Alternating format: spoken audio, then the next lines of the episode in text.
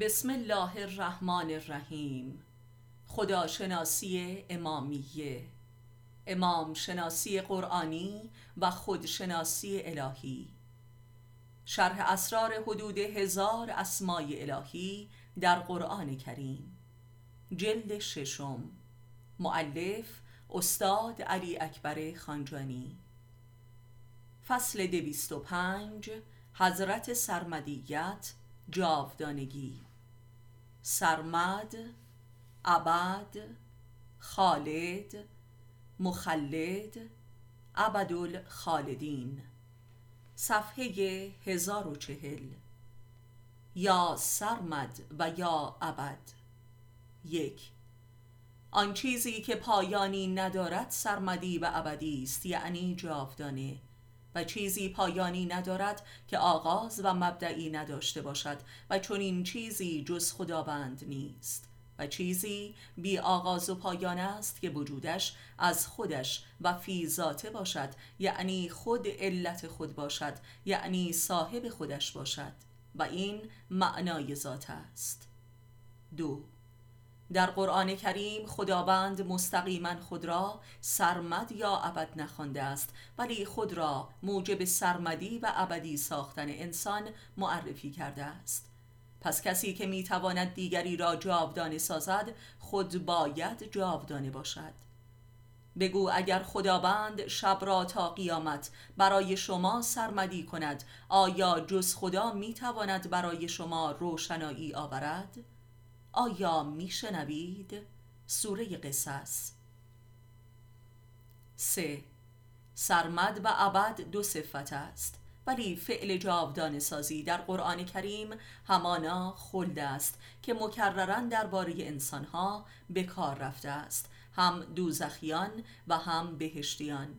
که هر دو جماعت در جایگاه خود به طور ابدی خالد هستند یعنی جاودانه. خالدین فیها ابدا که این عبارت ده بار در قرآن آمده است و عجیب است که فعل خلد در همه جا با صفت ابدا تأکید شده است تا هیچ جای شک و شبهی نباشد. چهار. قبلا نشان داده ایم که از مهمترین خاصیت زمان همانا میرانندگی و فناسازی است. و لذا هرچی که در قلم رو به زمانه است محکوم به فناست و ظرف زمان نیز مکان است. و لذا حیات دنیوی بشر دار فنایش می باشد ما برای هیچ انسانی قبل از تو در دنیا جاودانگی قرار ندادیم سوره انبیا زیرا هر که در مکان است اسیر زمان یا عصر می باشد و این همان هلاکت دهری بشر است. که چون از آن خارج شود مکان و زمان را به ارث می‌برد و این مقام خلافت است که نصیب مخلصین و برگزیدگان است که حتی پس از مرگشان نیز حیات خود را در عالم ارز حفظ می کنند که قبلا در این باب سخن گفته ایم پنج. ولی همه انسان ها با مرگشان از اسارت مکان و زمان رها می شوند پس بر قلم رو به حیات خلد و ابدی وارد می شوند که یا نوری است و یا ناری یعنی بهشتی یا جهنمی. و بلکه همه مخلوقات خدا جاودانند و بهشت و دوزخ دو تجلی از جاودانگی خلق است که از خالقش به ارث برده است. همانطور که امروزه علم کیهانشناسی و فیزیک ذره‌ای هرچه می کند نمی تواند حتی برای هستی مادی جهان آغاز و پایانی معین کند تا چه رسد به هستی انرژیک جهان که تازه آن هم چه زیرین هستی فیزیکی است.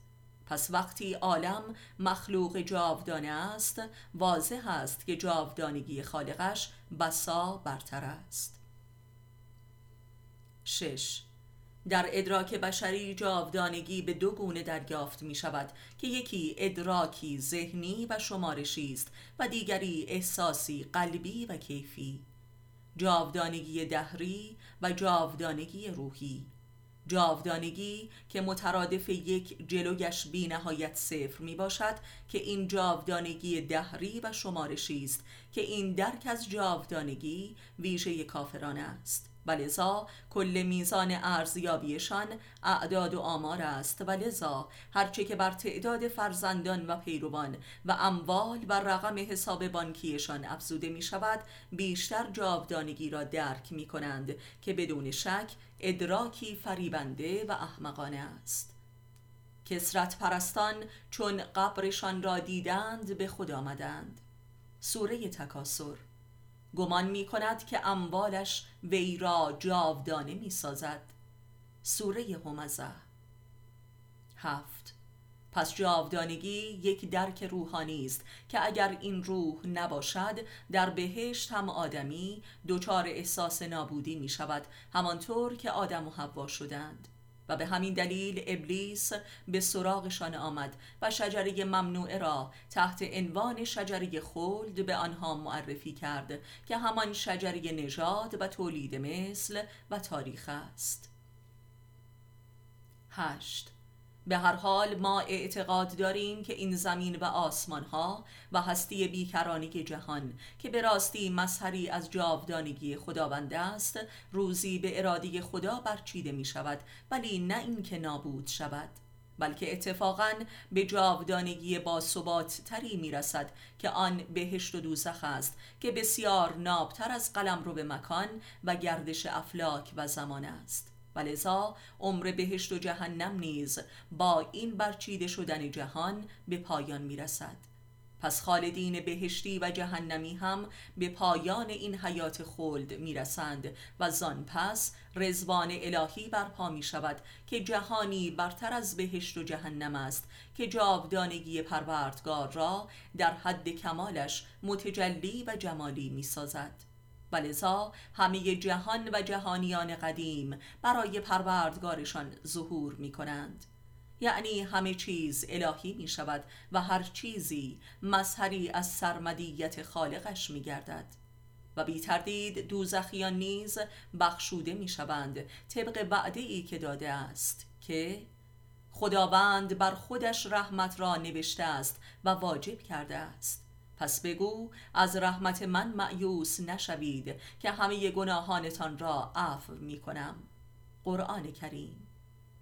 نو و اما اینک طبق معمول به وجه وحدت ازدادی این جاودانگی در قرآن بپردازیم که به طرزی به قایت لطیف و رندانه در جای جای قرآن آمده است. خالدین فیها ابدا. که همه ترجمه ها چنین است. در بهشت یا جهنم به طور ابدی خالد می شوند یعنی به جاودانگی ابدی می رسند در حالی که خالد و ابد دو معنای متضاد از جاودانگی است معنای ایجابی و سلبی. یعنی اثبات جاودانه و نفی جاودانه. همانطور که لفظ ابد در همه جای قرآن به تنهایی به معنای هرگز جاودانه است یعنی نفی جاودانه که این کاربرد نیز مکررا در قرآن آمده است و او ابدا هدایت نمی شود سوره کف اگر فضل و رحمت خدا بر شما نبود هیچ یک از شما ابدا پاک نمی‌شد. سوره نور ده پس اینک معنای حقیقی و تعویلی و بلکه تحت لفظی این ترجیح بند قرآنی را دریابیم. خالدین فیها ابدا. در آن ابدا خالد نمی شوند پس این یک نمونه از معنای ظاهری و باطنی قرآن است که در این حال که متضاد هستند امری واحدند زیرا در این آیه مکرر قرآنی دو صفت متضاد تو امان شدند خالد و ابد. و این عین یگانگی و این همانی بود و نبوده است. لا و الا. درست همچون وحدت ازدادی که در برترین شعار قرآنی حضور دارد یعنی لا اله الا الله. یازده. زیرا به تأکید خود قرآن کریم بهشت و جهنم تا زمانی برپایند که زمینها و آسمانها برپایند. پس خالد بودن بهشت و جهنم ناشی از خالد بودن زمین و آسمان هاست که نشان دادیم که به راستی جاودانند ولی خداوند بالاخره روزی همین جاودانگی را برمیچیند و آن را به جاودانگی برتر و نابتری فرا می‌برد در خلقتی جدید و جدیدتر. همان جهانی که به قول علی علیه السلام هفتاد هزار بار برتر از زمین و آسمان هاست. پس ابدیت پروردگار برتر از خالدیت می باشد و این سرمدیتی برتر است در خلقتی برتر که برتر از بهشت و جهنم است. زیرا بهشت و جهنم حاصل نگاه و ادراک و عمل آدمی در قلم رو به زمین و آسمان هاست.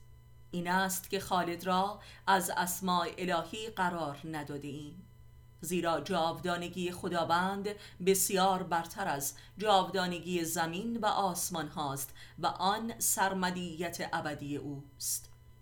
یعنی سرمدیتی که به واسطه تسبیح و تقدیس بلا وقفه الهی دمادم ابد می شود یعنی هرگز می شود و سرمدیتی برتر حاصل می آید که این ابدیت سرمدی خداوند آخرین و مطلقترین بیان سبوهی و قدوسی ذات اوست. دوازده در که معنای سرمدیت و ابدیت و خالدیت. نیازمند معرفتی بس عمیق و لطیف است تا تضاد و یگانگی این انواع جاودانگی ها فهم گردد. سیزده. پس خالدیت بیانگر جاودانگی دهری است که چون زمین و آسمان ها برچیده شود بنیاد دهر هم برچیده شده است و این سرآغاز ابدیت حق است. یعنی هرگزیت حق همان گونه که در ازل بوده است. پس رابطه خالدیت و ابدیت همچون رابطه ال و لا می باشد که در عین حال که ضد هم هستند از هم هستند و یگانه. که در قیاس با لغت انگلیسی آن مفهومی ملموستر عرضه می کنند. نبر و ابر که به معنای همیشه و هرگز است. که دو ابدیت ایجابی و سلبی است بودن ابدی و نبودن ابدی. چهارده. تعداد بسیار اندکی از علما و عرفای مفسر قرآن به حقیقت خالدیت بهشتیان و دوزخیان پرداختند که از جمله آنها ابن عربی است که خالدیت دوزخیان را به معنای جاودانگی نگرفته است ولی علتی که در این باب عرضه می کند فقط اتکاع به رحمت خداست آن هم از وجه عاطفی و ذوقی و نه وجهی علمی. زیرا به نظر نمی رسد که این عارف بزرگ موفق به کشف راز دهر شده باشد وگرنه حتما رحمت خدا نیز بر علم او استوار است و مادر همه علومی که بتوان بر اساسش اسرار قرآنی را فهم نمود علم دهر است و یا ذکر و دار به قول قرآن. زیرا ذکر و دار یا علم دهر یکی از عالی ترین درجه از ذکر الله می باشد که از ارکان امامت است که قبلا دربارش سخن گفته ایم زیرا دار یا دهر به قول رسول خدا صلی الله همان خداوند است که البته اسم ابد و ابدیت حق برتر از دهریت اوست و این ابدیت یا هرگزیت همان لاییت مطلق خدا و زلفقار سبوهیت علیین است که همان سر لا اله می باشد پانزده پس فقط به نور ابدیت حق می‌توان ظلمت ده را شکافت و از اقتار زمین و آسمان خروج کرد و از بهشت و دوزخ فرا رفت و به رزوان الله پیوست. ای مؤمنان بدانید که رزوان خدا برتر از جنت است. قرآن شانزده پس باید گفت اسم سرمد و سرمدیت پروردگار حاصل وحدت و یگانگی خالدیت و ابدیت است که همان یگانگی بود و نبوده است و لا و ال. سرمد سر ابد است که جامع جاودانگی دهری و نوری می باشد هفده برچیده شدن زمین و آسمان ها در یوم الخلود یا روز جاودانگی به معنای برچیده شدن جاودانگی دهری یا تاریخی نجومی است. زیرا در چنین روزی عالم و آدمیان به جاودانگی می‌رسند و سپس بساط هستی دهری برچیده می شود 18 باز هم متذکر می شویم که یوم الخلود که روز آشکار شدن و تکمیل بهشت و دوزخ است روزی است که کافران در دوزخ و مؤمنان در بهشت به روح جاودانگی می رسند و جاودانگی را درک و دریافت می کنند نه اینکه در بهشت یا دوزخ جاودان اقامت کنند. بهشت و دوزخ دو قلم رو به دریافت جاودانگی نوری و ناری است.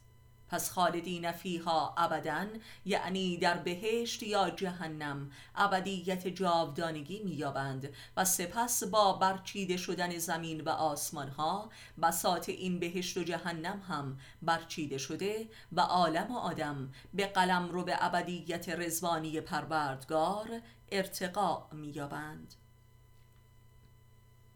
19 ذهن قلم رو به درک سرمدیت دهری است که به ازن الهی این سرمدیت هر آن برکنده و نابود می شود. مثل روز یا شب سرمدی در آیات 71 و 72 سوره قصص.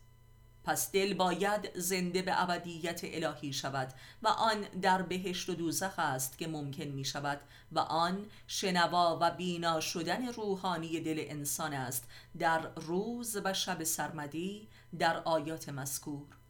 که در شب سرمدی شنوا می گردد و در روز سرمدی هم بینا می شود. شنوا و بینا به صدا و سیمای پروردگارش. که یامول خلود دارای این هر دو بچه روز و شب سرمدی است بگو اگر خداوند شب را تا قیامت سرمدی سازد آیا جز خدا کسی برای شما روشنایی را می آورد؟ آیا نمی شنوید؟ و بگو اگر خداوند روز را تا قیامت برای شما سرمدی سازد جز خدا چه کسی شب را برایتان برمیگرداند تا اسکان یابید آیا نمی بینید؟ سوره قصص در این آیا نمی شنوید و آیا نمی بینید سر سرمدی پروردگار برای دل انسان است در یوم الخلود که روز جاودانه شدن است نه روز جاوید. همانطور که بهشت و دوزخ هم دو جغرافیای ما برای طبیعی برای جاودانه شدن عالم هستی است نه دو جغرافیای جاودانه. در این راز هرچه تأمل و تفکر نمایی کم است که از اسرار قرآن می باشد. سر جاودانگی دهری و نوری جاودانگی نجومی شمارشی و جاودانگی روحانی. جاودانگی ذهنی و قلبی. و تا چشم و گوش دل انسان به خدایش شنوا و بینا نشود این جاودانگی و ابدیت حاصل نمی شود. بیست. در شب زندهداری زاکرانه گوش دل به قول خدا شنوا می شود. قرآن ولذا خداوند در یوم الخلود شب و روز را آنقدر طولانی و سرمدی می سازد تا چشم و گوش آدمی به صدا و جمال خداوند شنوا و بینا شده و روح ابدیت یابد و ابدی شود تا با برچیده شدن زمین و آسمان ها نابود نگردد. این راز آیات 71 و 72 از سوره قصص است که بایستی مدتها در آن تأمل و اندیشه نمود.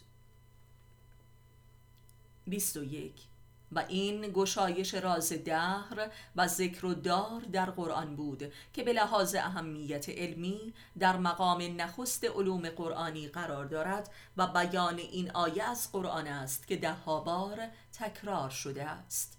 خالدین فیها ابدا.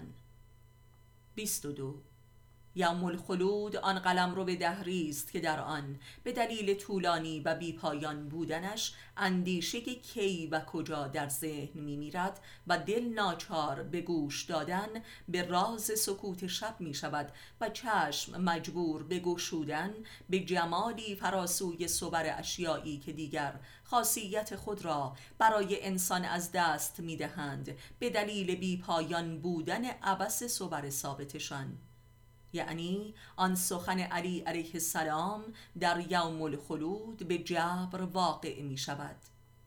هر که بگوید کی و کجا از ما نیست.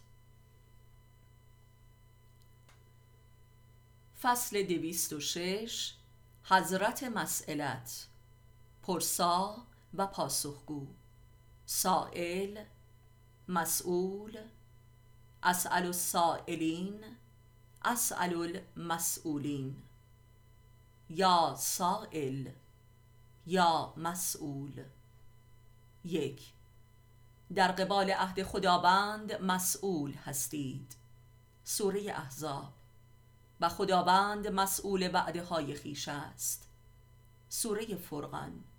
پس خداوند هم سائل است و هم مسئول از بندگانش سوال می کند در قبال تعهداتشان به او و نیز پاسخگوی همه تعهداتش می باشد و علاوه بر این هرچه که از او مسئلت کنند اجابت کند. هر چیزی که از خداوند درخواست نمودید به شما داد به راستی که انسان ظالم و قدر نشناس است. سوره ابراهیم پس این سخن حق است که آدمی هرچه که دارد و هست همان است که می‌خواست است ولی انسان بسیار قدر نشناس و اهل نسیان است. دو و انسان نیز هم سائل است یعنی درخواست کننده و هم مسئول یعنی پاسخگو. پس این حضور خداوند در انسان است زیرا آدمی به ندرت خواسته هایش را بر زبان می آورد ولی اجابت می شود پس آیا کیست که می شنود و اجابت می کند او بر اسرار و نیازهای نهان شما آگاه است ولی تا بر زبان نیاورید هدایت نمی شوید قرآن زیرا وقتی بر زبان می آوریم به آسانی اجابت کنندش را از یاد نمی بریم و این اساس هدایت است زیرا یاد خدا محور هدایت به سوی اوست. یا حتی بر زبان آوردن نیازها در روابط اجتماعی هم موجب هدایت در رابطه است و ماهیت روابط با دیگران را شفاف سازی و روشن و معنادار و معرفتی می کند و خیلی سریع شناختی یقینی نسبت به دیگران و خودمان به دست می آوریم.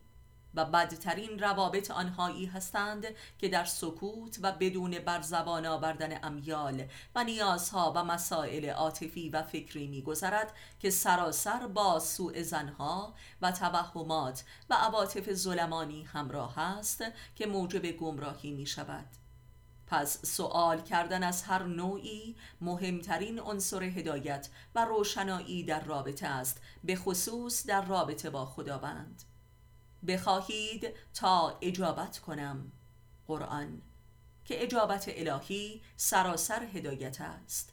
اجابت های ناخواسته و بر زبان نیامده چه از جانب خدا و چه خلق از مهمترین عوامل نسیان و گمراهی و ستم بشر است. سه اصلا خداوند فطری ترین و محوری ترین مسئله ذهن و روان هر انسانی سالم و زنده دل است که از کودکی با اوست و به میزانی که آدمی با این مسائل فطری برخوردی متفکرانه و محققانه دارد زنده است و حیات معنوی دارد. این خود خداوند در فطرت انسان است که سوال می کند و او را به چالش می کشد و مسئول پاسخگویی به این سوالات می کند و این دیالوگ بین انسان و خدا سرات المستقیم هدایت و رشد روحانی بشر است. چهار. پروردگارا مسائل و نادانی خود را به نزد تو می آورم و به تو پناه می برم و از تو می پرسم سوره هود. این راز هدایت مؤمنان و عارفان است که هر مسئله مادی یا معنوی را مستقیما با خداوند در میان می‌گذارند و صبور میمانند و او هم پاسخ می‌گوید به وقتش. ای اهل ایمان بر مسائلی که می‌پرسید صبور باشید و شتاب مکنید که پشیمان می‌شوید. بهتر است که صبر کنید تا به وقت نزول قرآن به پاسخ سؤالتان برسید. سوره ماعده. این آیه حیرت آور نشان می دهد که هر مؤمنی مستحق و مستعد نزول قرآن است. مؤمنی که با خدایش دیالوگ دارد و از او می‌پرسد و بر پاسخش صبور میماند و پاسخگویی خدا هم عین نزول آیات قرآن بر دل مؤمن و یا در زندگی اوست به حکمت و یا حکم عملی. و این اکمال نعمت خدا در دین رسول خاتم است که کتابش بر قلوب مؤمنانش جاری می گردد و قرائت می شود پنج. مؤمن برای هر مسئله و سؤال مادی و معنوی و علمی خود بایستی به پروردگارش پناه برد که یا الله و یا امام است که اگر صبور بماند به پاسخش می‌رسد و مشمول نزول آیات الهی بر دلش می شود پس هر سؤال و دعایی که مستمر و صبورانه باشد به نزول قرآن می انجامد بدان. شش. سوگند به پروردگارت که از همه سوال می کنیم سوره حجر. که این سوالات الهی در هر دو دنیا جاری است. پس آدمی بایستی گوش به دل باشد و چشم به درب لقای الهی. چرا در خود تفکر نمی کنید؟ چرا در خود نگاه نمی کنید؟ قرآن و سپس بایستی به این سوالات و مشاهدات تفکر کند تا به پاسخش برسد و پاسخش هم به وقت نزول قرآن بر دل اجابت می گردد اگر بر حق صبور باشیم. هفت. پس همانطور که خداوند به همه مسائل و درخواست های بشری متحد و مسئول است و به همه آنها پاسخ می دهد بشر هم بایستی متقابلا مسئول باشد. هشت.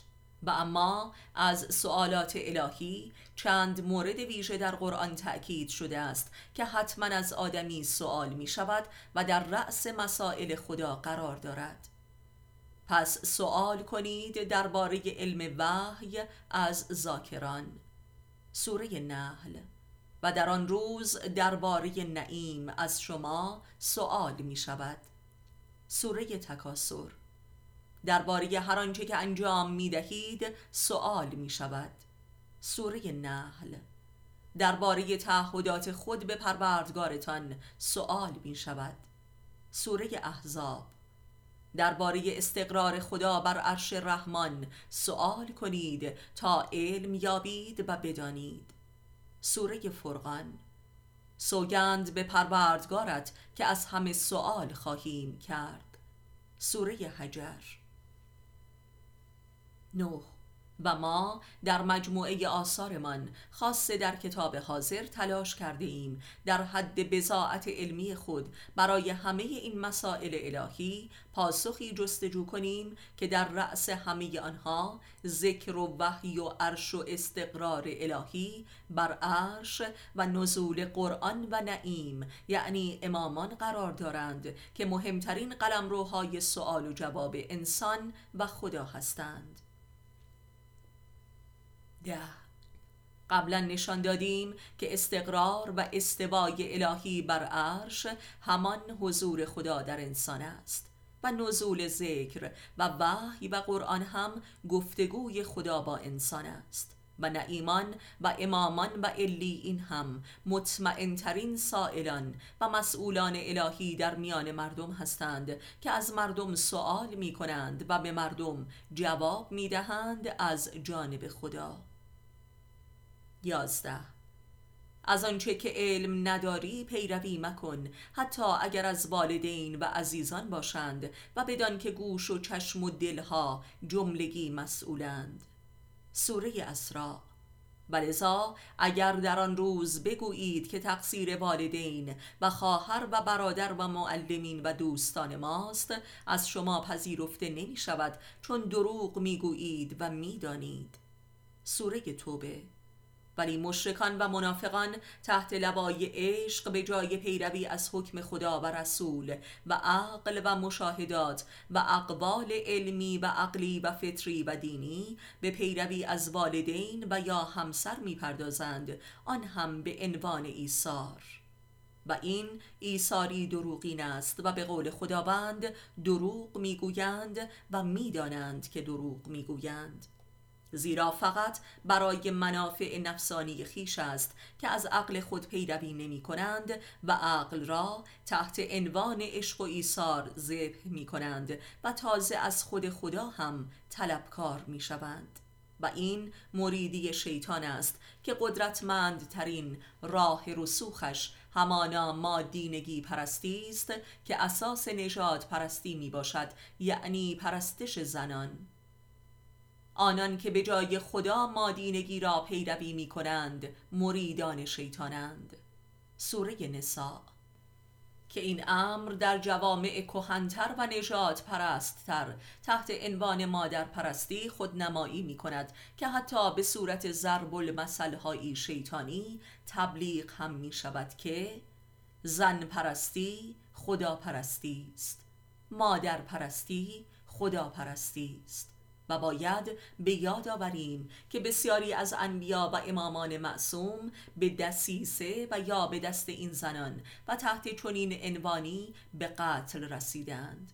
و متاسفانه چون این فرهنگ شیطانی در جامعه ما هم شدیدن به طور مفتخرانه ای تبلیغ می شود و از طریق رسانه های رسمی اشاعه می یابد که اشاعه شیطان پرستی آشکار است. شیطان پرستی عاشقانه این همان عورت پرستی است که چشم و گوش و دلها را کور و کر و دیوانه می سازد. چشم و گوش و دلها همه مسئولند. سوره اسرا. که این شیطان پرستی در جوامع کافر علنی تر و بیریاتر است که به صورت برابری جنسی رخ نموده است ولی در جوامع منافق به مراتب مهلکتر عمل می کند. ولذا همان مفاسد و مظالم و شیطان پرستی به طور عمیقتر و مخوفتر رخ می نماید دوازده. پس زن بزرگترین هووی خدا در قبال مرد است. و مرد را به پرستش خود می‌خواند و مرد هم آگاهانه و به دروغ تحت عنوان عشق و ایثار به حق پشت می کند و از حکم خدا و رسول عبا دارد تا به تمناهای شیطانی خود برسد. سیزده و اما علت اساسی دیگری که موجب قفلت و نسیان آدمی در قبال اجابت الهی می باشد و آدمی از یاد می برد که همه مسائل و خواسته هایش به واسطه خداوند اجابت شده است اندیشه عددی و شمارشی و ارزیابی ریاضیاتی است. هر چیزی که خواستید به شما داده شد و اگر نعمات الهی را به شمارش آورید هرگز نمی توانید آنها را ارزیابی کنید. سوره ابراهیم. یعنی نعمات الهی که قلم رو به هدایت و سعادت ابدی بشر هستند به واسطه اندیشه و عقل و علم ریاضیاتی و آماری درک و دریافت نمی شود و لذا بشر نسبت به پروردگارش کافر می شود و از خدایش طلبکار و مدعی و خصم می شود و لذا به جنگ با رسولان می پردازد. چهارده. پس چشم و گوش و دل که کانونهای سوال و جواب انسان و خدا هستند به واسطه عقول و علوم عددی و ریاضیاتی کور و کر و دیوانه می شوند و این اساس کفر مدرن در جهان است. پانزده. آنان که رشد و پیشرفت و توسعه و تکامل و سعادت را به واسطه عقول و علوم ریاضیاتی ارزیابی و برنامه ریزی می کنند همان کافرانند. هر چیزی که خواستید خداوند به شما داده است و اگر نعمات الهی را بشمارید هرگز آنها را احسا و ارزیابی نمی توانید نمود. به راستی که انسان چه ظالم و قدر نشناس است. سوره ابراهیم. و این است علت العلل بیمسئولیتی بشر مدرن در قبال خداوند و رسولان الهی و خودش. ظلم نمی کنید الا به خودتان. قرآن. شانزده. پس دو علت اساسی و تاریخی در جوامع بشری زمینه همه کفرانها و شقاوتها و حلاکت هاست اوناس پرستی و حساب و ریاضیات پرستی. و این دو عنصر محوری کوری و کری و جنون بشر است که در عصر جدید به اشدش رسیده است و عجبا که این دو روی سکه ای واحد است که مسئولیت بشری را نابود کرده است و هیچ کس خودش را مسئول سرنوشت خود نمی‌داند و همه خود را قربانی عشق و ایثار خود می‌دانند. این راز واژگون سالاری بشر مدرن است که دمار از روزگارش برآورده است و به دماریت حق و رقص الهی دچار ساخته است. و این وضعی برتر و هولناکتر از کوری و کری و حماقت است. این مالی است و ظهور شیطان از انسان. هفته کسی که پاسخگوی مسائل خود در قبال خدایش نباشد پاسخگوی شیطان می شود شیطانی با نام مستعار عشق عشقی که دو روی دارد عورت و ریاضیات. دلی که به واسطه عورت پرستی به تسخیر شیطان درآمده است و عقلی که به واسطه ریاضیات پوک و تباه گشته است. پول و سکس عورتی که پرستیده شود جز پول نمی شناسد. و این دو اساس امپراتوری شیطانی در تمدن مدرن است که در دلش جز عورت نیست و در مغزش جز پول. و این کل معنای مدرنیزم است و رشد و سعادت مدرن. تمدنی که دو سوال و مسئله بیشتر ندارد که یک معادله جهانی است. سکس مساوی پول. 18 هرچه می خواهید از فضل خدا بخواهید و از یکدیگر نخواهید. سوره نسا سوگند به پروردگارت از همه سوال می کنیم سوره حجر. این سوال که چرا از غیر خدا چیزی خواستید در حالی که همه خواسته های گفته و ناگفته شما را اجابت می کرده است.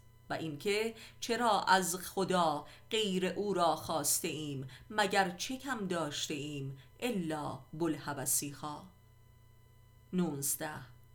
به خدا سوگند که هر که از او جزو را نخواهد و بر این خواسته بماند و مصر باشد مشمول نزول قرآن می شود که خود وعده نموده است که اگر بر مسائل خود صبور بمانید به وقت نزول قرآن به همه پاسخهای خود خواهید رسید. سوره ماعده. و این جانب در زندگیم حجتی آشکار بر حقانیت این کلام الهی هستم. فصل دویست و هفت. حضرت زحک و بکا. خندان و گریان. مزحک مبکا از حکل مزحکین ابکا مبکین یا مزحک یا مبکی. یک خداست که شما را میخنداند و میگریاند. سوره نجم. خداوند است که حائل شده بین ظاهر و دل آدمی. پس دل و احوالات تماما در محاصره و مصادره پروردگار است از درون و برون.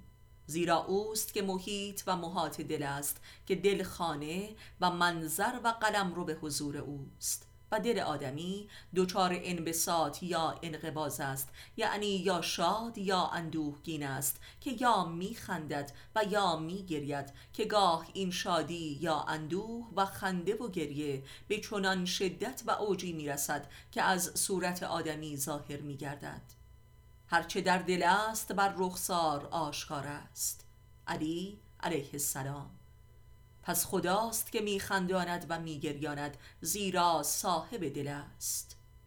دو خنده و گریه ظهور انبساط یا انقباز دل است. برخی که تقوا و خیشتنداری کمتری دارند کمترین وضعیت و احوال قلبی خود را به صورت خنده یا گریه و یا تبسم و اخم بارز می سازند و برخی هم در قایت و انبساط و انقباز دل اندک تبسم و یا اندوهی از صورت خود آشکار می کنند سه. ولی نتیجه متعاقب خنده و گریه برای دل معکوس است. یعنی پس از خنده که ناشی از انبساط شدید دل است دل دچار انقباز می شود و گاهی این انقباز متعاقب خنده به قدری شدید است که بلافاصله منجر به گریه می شود. همچنین پس از هر گریه ناشی از قبض دل انبساط قلبی حاصل می گردد و لذا چه بسا پس از هر گریه ای خنده ای حادث می شود که حاصل انبساط ناشی از گریه است. چهار. پس خنده و گریه به مسابه نوعی شفا و درمان قلبی است و نیز ایجاد تعادل بین ظاهر و باطن. زیرا گاه قبض و گرفتگی شدید قلبی اگر منجر به بروز گریه نشود ممکن است منجر به سکته قلبی یا مغزی شود و یا انبساط شدید قلبی اگر منجر به بروز خنده نشود ممکن است ایجاد سکته کند. پس خنده و گریه هم شفاست و هم تعدیل وجود. تعادل بین ظاهر و باطن. پنج. خنده و گریه رفتاری بسیار ویژه و منحصر به فرد خود است که خط فاصل و واصل بین سخن و عمل است. عمل گویا و یا گویش رفتاری. زیرا خنده و گریه هر دو با تولید صدا از دهان تو است. به همراه تغییر چهره و رفتار کلی بدن انسان که حرکت ویژه همه اعضا و جوارح است. شش خنده و گریه تنها پدیده ای از وجود انسان است که جمعی عناصر و اعضا و جوارح نفس بشر را برای لحظاتی متحد و متمرکز و بسیج می کند جهت یک برون افکنی توحیدی از قبض یا بست قلبی. هفت. پس درک خنده و گریه مربوط به درک حقیقت انبساط و انقباز دل است. یعنی چگونه دلی دچار بست یا قبض می شود. وقتی دل دچار گشایش و وسعت شود و در سینه امکان این گشایش نباشد و کمبود ظرفیت پدید آید دل تحت فشار و تنگی شده و برون افکنی رخ می دهد که یا به صورت خنده است و یا گریه. که معمولا متعاقب همدیگر می آید یا اول خنده و بعدش گریه است و یا به عکس رخ می دهد ترتیب تقدم و تأخرش بسته به شرایط بیرونی دارد و فردی که با وی روبرو می شویم که مسبب این خنده یا گریه است. هشت. اینک بهتر در میابیم که به راستی این اوست که ما را میخنداند و میگریاند. که اگر این خنده یا گریه به موقعش رخ ندهد وجود آدمی در هم می شکند و دچار زایعی غیر قابل جبران می شود که گاه می شود و این درباره کافرانی است که حجتها و مهلتها را به بتالت به پایان برده و از دست دادند و به واسطه یک زایعه فاجعه و یا سکته ای به خود می آیند و چه بسا این فاجعه موجب انبساط و برون افکنی می شود و فرد را به نعره و فقان و گریه می اندازد از بس که دل سقیل و سخت شده است به کمتر از فاجعه نمی گرید و گشوده نمی شود پس خنده و گریه به مسابه ظاهر و باطن امری واحدند و آن برون افکنی سقل و اندوه و قبض و بست دل می باشد که دل را لای روبی می کند و تعادل بین تن و روان را حفظ می نماید. ده. و اما خنده دیگری در بشر وجود دارد که مزحک کردن و تمسخر و تظاهر به خنده است جهت انکار دیگران. و آن تمسخر و مزحک کردن مؤمنان از جانب کافران است تا از نفوذ و رسوخ ایمانشان به دل خود جلوگیری کنند. و در واقع به میزانی که نور ایمان مؤمنان به قلوب کافران راه مییابد به صورت مسخرگی و مسحکگری ایمان را از دل برون میافکنند. زیرا دلشان تا به تحمل انبساط و روشنایی ناشی از ایمان را ندارد از فرط سقل و شقاوت و بخل. تبهکاران پیوسته به مؤمنان میخندند و مسخرشان می‌کنند ولی امروز مؤمنان به کفار میخندند. سوره متففین. که خنده مؤمنان به کفار هم نوعی حفاظت از دل در قبال رسوخ شقابت کفار است. یازده. پس خنده و گریه طبیعی و قلبی به مسابه برون افکنی سقل و سرریز شدن دل است. ولی خنده و گریه تصنعی به معنای حفاظت از دل در مقابل رسوخ کفر یا ایمان از جانب دیگران است که کافران به ایمان مؤمنان میخندند و مؤمنان هم به کفر کافران. دوازده و اما گریه مصنوعی به مسابه حفاظت از دل در مقابل نفوذ حقایق است و نوعی انکار حقیقت از جانب دیگران است که معمولا حربه ای زنانه می باشد که حربه ای شیطانی است. سیزده پس خنده و گریه شیطانی هم داریم. همانطور که خنده و گریه الهی داریم که یکی تصنعی و ریایی و مکارانه است و دیگری امری قلبی و تسکیه کننده و تعادل بخش می باشد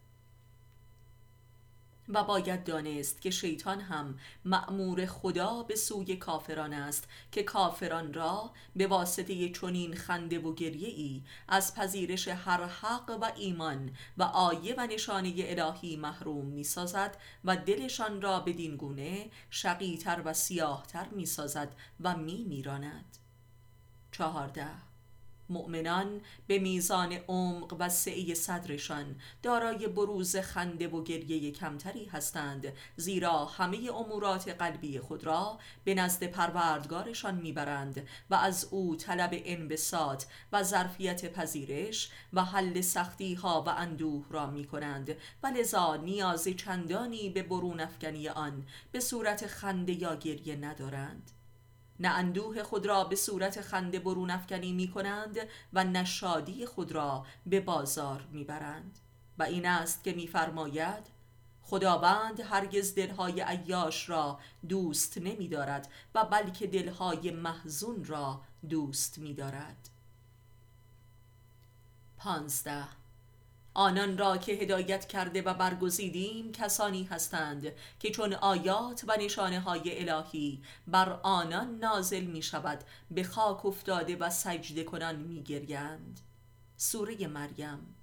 که این گریه به معنای توسعه و گشایش قلب جهت پذیرش و درک این آیات و اسرار است. شانزده. خنده و گریه اشاق زجایی دگر است. این اوست که شما را میخنداند و میگریاند. سوره نجم. و این آیه از سوره نجم سوره معراج و لقای پروردگار است. و این خنده و گریه ناشی از شوق دیدار پروردگار و یاد این دیدار و فراق و هجران آن است. زیرا خداوند هر آن در شعن دیگری است و هر تجلی از جمالش هرگز تکرار نمی شود. این وسال روحانی و فراق جمالی در برون منشأ این خنده و گریه است. زیرا محبوب اینک در دل است ولی رؤیت نمی شود. هفته ولی آیا خداوند خود نیز دارای خنده یا گریه است؟ در این باب به طور مستقیم در قرآن عربی نص سریحی وجود ندارد ولی در کتابش از خوشنودی و ناخشنودیش از بندگانش به کرات سخن نموده است و نیز از آزارش از جانب برخی مشرکین و منافقین. و نیز خشم و غضب و انتقامش نسبت به تبهکاران و دشمنان رسولان. پس عقلا درک می کنیم که بدون شک برای خداوند هم خنده و گریه ای در قبال خلقش می تواند وجود داشته باشد. همانطور که میفرماید که کافران را به تمسخر می گیرد منتها خنده و گریه و تمسخر و شادی خداوند از جنس بشری نیست. ولی هست و آن به دلیل معیت و وحدتش با رسولان و برگزیدگانش می باشد تا آن حد که با بیماری آنان بیمار می شود و در حدیث قدسی آمده است که خداوند آنگاه که می‌خواهد بنده ای را سربلند و مفتخر و عزیز دارد ولی مردمان جملگی تلاش می کنند مانع این امر شوند خدا خندهاش می گیرد این از محبت خدا با بشر است که با صفات بشری همسویی و همخانی می کند. و علاوه بر این آیا مگر صفات بشری از کجا آمده است؟ آیا عدم چه صفتی را از نزد خود می توانسته داشته باشد الا اینکه آن را از خالقش گرفته باشد؟ ولی صفات بشری جلوهی عدمی از صفات خالق است. همچون قیاس حیات دنیا در قبال آخرت که بازیچه ای بیش نیست. 18 این از رعفت خدا به بندگانش می باشد و لطفش که با آنان همدل و همحال است زیرا به آنان بسیار نزدیک و نزدیکتر از خودشان است. این جانب گاه در دوران اندوه و حزن خود در رؤیای صادقه چشمانی قدسی را دیدم که از فرط قصه گویا که خون میگریسته و من می‌دیدم که به خاطر اندوه بنده است. پس باید دانست که هیچ صفت و احوالی در بشر نیست الا اینکه کامل و ناب و قدسی آن در خداوند است. او خالق و ما مخلوق اوییم و همه صفات و افعال و احوال ما هم فعل و صفات الهی است. شما و اعمالتان را آفریدم. قرآن